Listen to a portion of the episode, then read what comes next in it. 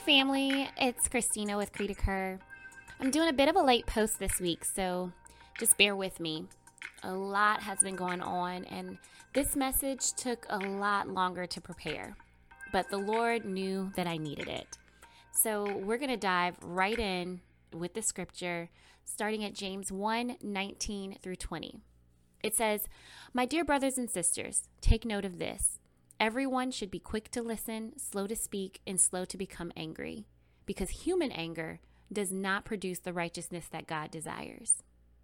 This week, I want to be transparent in conversations about anger.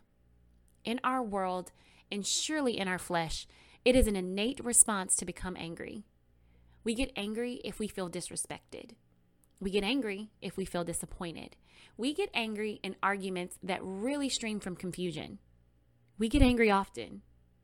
And anger is really just considered to be the secondary emotion. Out of all the examples that I just provided, anger appears as a result of another primary emotion. A bit of honesty to shed some light on. The scales fell off of my eyes this year when I realized that a trigger for my anger is disappointment. I strive so hard to mitigate my disappointments by attempting to control all aspects of my life, right? Like it should work.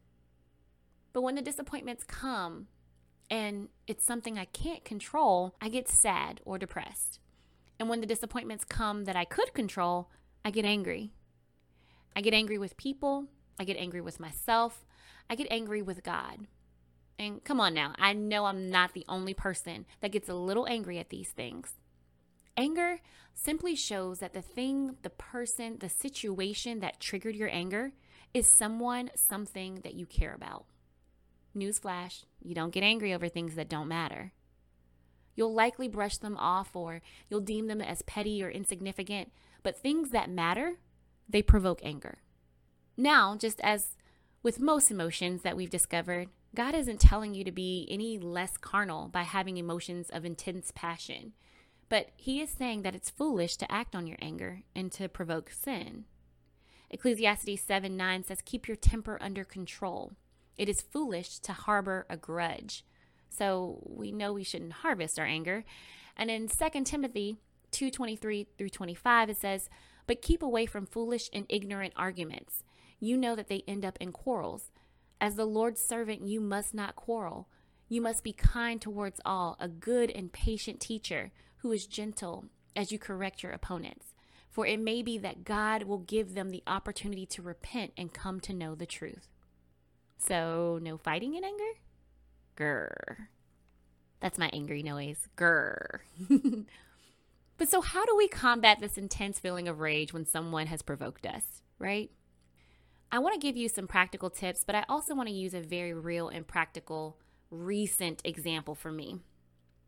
So, everything that's happening in our world, specifically in our nation regarding social injustice, it affects me.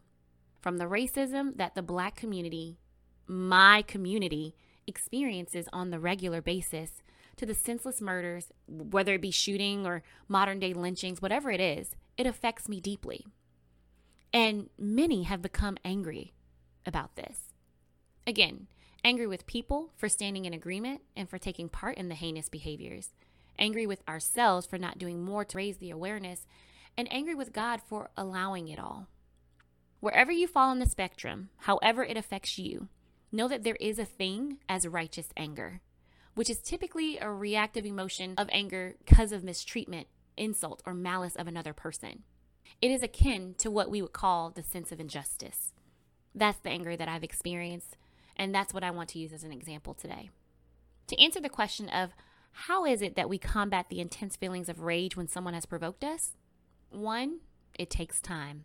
You have to take some time away from the situation. Take time away from the person or the thing and press into a place of peace. Ephesians 4:26 says, "If you become angry, do not let your anger lead you into sin, and do not stay angry all day." Your anger should last for a moment. Don't dwell there, because in your anger, sin is stewing. For me, during this time, it's me not scrolling through social media, not being triggered all the time. It's me taking time to reflect on my true primary emotion to my anger, which in so many cases is confusion, but mainly it's disappointment in humanity and our nation for the lack of reverence for human life. I have to take a step back to gather my own thoughts and to get my emotions in check before I generate action, which, hence, the delay in the episode. Number two, don't engage in lingering feelings of anger and arguments. Ephesians 4:31 says, "Get rid of all bitterness, passion, and anger. No more shouting and no more insults. No more hateful feelings of any sort." Sometimes in anger, friends, we want the other party to know that we are angry, and we want them to hurt in the same way that we are, in either the primary or the secondary emotion. So if the primary emotion is disrespect, disappointment, confusion, that's what we want them to feel. But you cannot educate someone on your feelings if you are arguing with them. They aren't seeking to hear you then. It, it's like, I remember a phrase that states, you seek to understand before being understood. So, after taking your time to step away, it provides you with questions, ideas of clarity, and maybe even other perspectives for you to consider before speaking to a party that offended you. And even if a conversation is never had with them, right? Like, you know, sometimes in a situation you aren't able to have a conversation. Will you ask God to release you of those feelings of anger, hurt, and disappointment? But you don't linger in that. So, specifically back to the example, with all that is happening during this time, I have made sure that I educate and I not argue. I make sure that my stance is strictly biblical and that my approach is always seasoned with grace. If an argument is fixing to take place, I'm out. But if someone expresses a true genuineness to know more, and trust me, my discernment game is strong. 1 John 4 1 says, Beloved, believe not every spirit, but try the spirits whether they are of God, because many false prophets have gone out into the world. I personally try each spirit by the Holy Spirit. And by that, I will know whether or not someone's being genuine and wanting to understand. And if so, I'll use every resource to aid in their understanding. Number three, pray, pray, pray, pray, pray for yourself, for them, for the outcome, for the conversation, for reconciliation, for emotional regulation, for freedom, for justice, for clarity, for forgiveness, for peace. Pray in all things. You simply cannot continue to harbor hate if you constantly pray for your offender. You overcome feelings of anger by exerting a little more good into the atmosphere. Romans 12 21 proves it. It says, Don't let evil get the best of you, but conquer evil by doing good.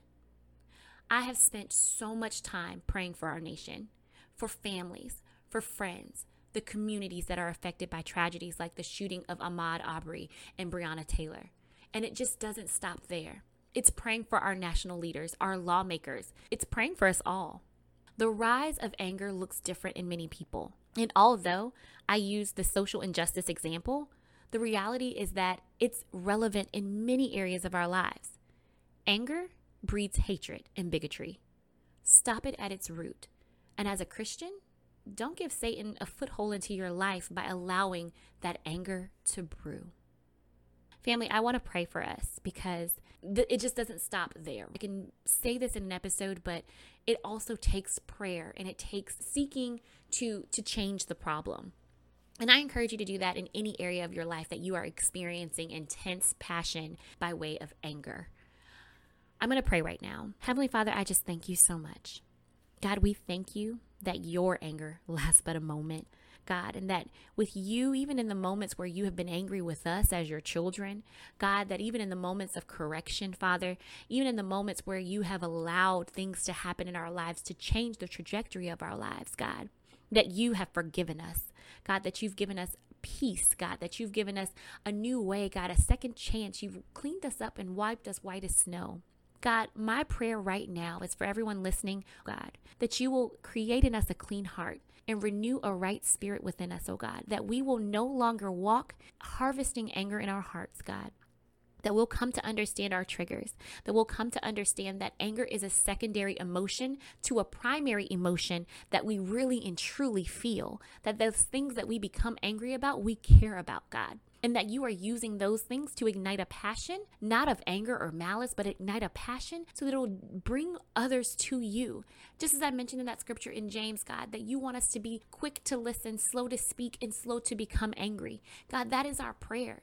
God, that's what we want. God, we want to be slow to speak. God, we want to be swift to listen and we want to be slow in our anger, God. We know that anger does not produce righteousness. It's not what you desire. It's not what you want. God, us acting in sin is not what you want. Us acting out of malice, us acting in ways that would create injustice in our world, oh God, behaviors that that breed the injustice, oh God. We, that, that is not of you. Father, and I'm praying right now in Jesus' name that you would rid us of any thoughts, God, that have hold, held us captive, thoughts of hatred, thoughts of unforgiveness, oh God, thoughts of anger and disappointment that we have harvested in our hearts, oh God, and that we are asking that you rid us of them in Jesus' name.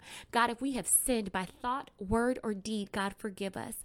God, I pray right now that you will wipe us white as snow, oh God, that you will cleanse us from the inside out, God, that our hearts will be pure in our intentions, oh God, and that our actions will follow, our words will follow, our, our demeanor will follow, oh God.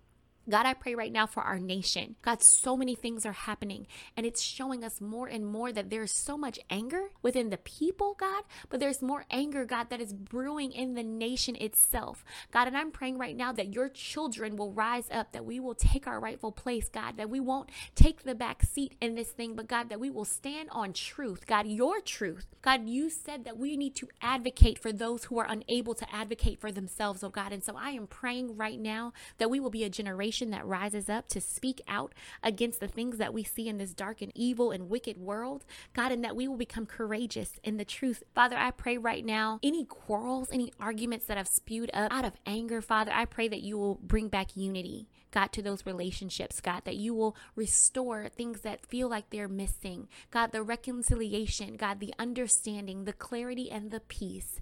God, we pray all of these things and we know that you're able to do them. God, we are asking this in Jesus' name. Amen.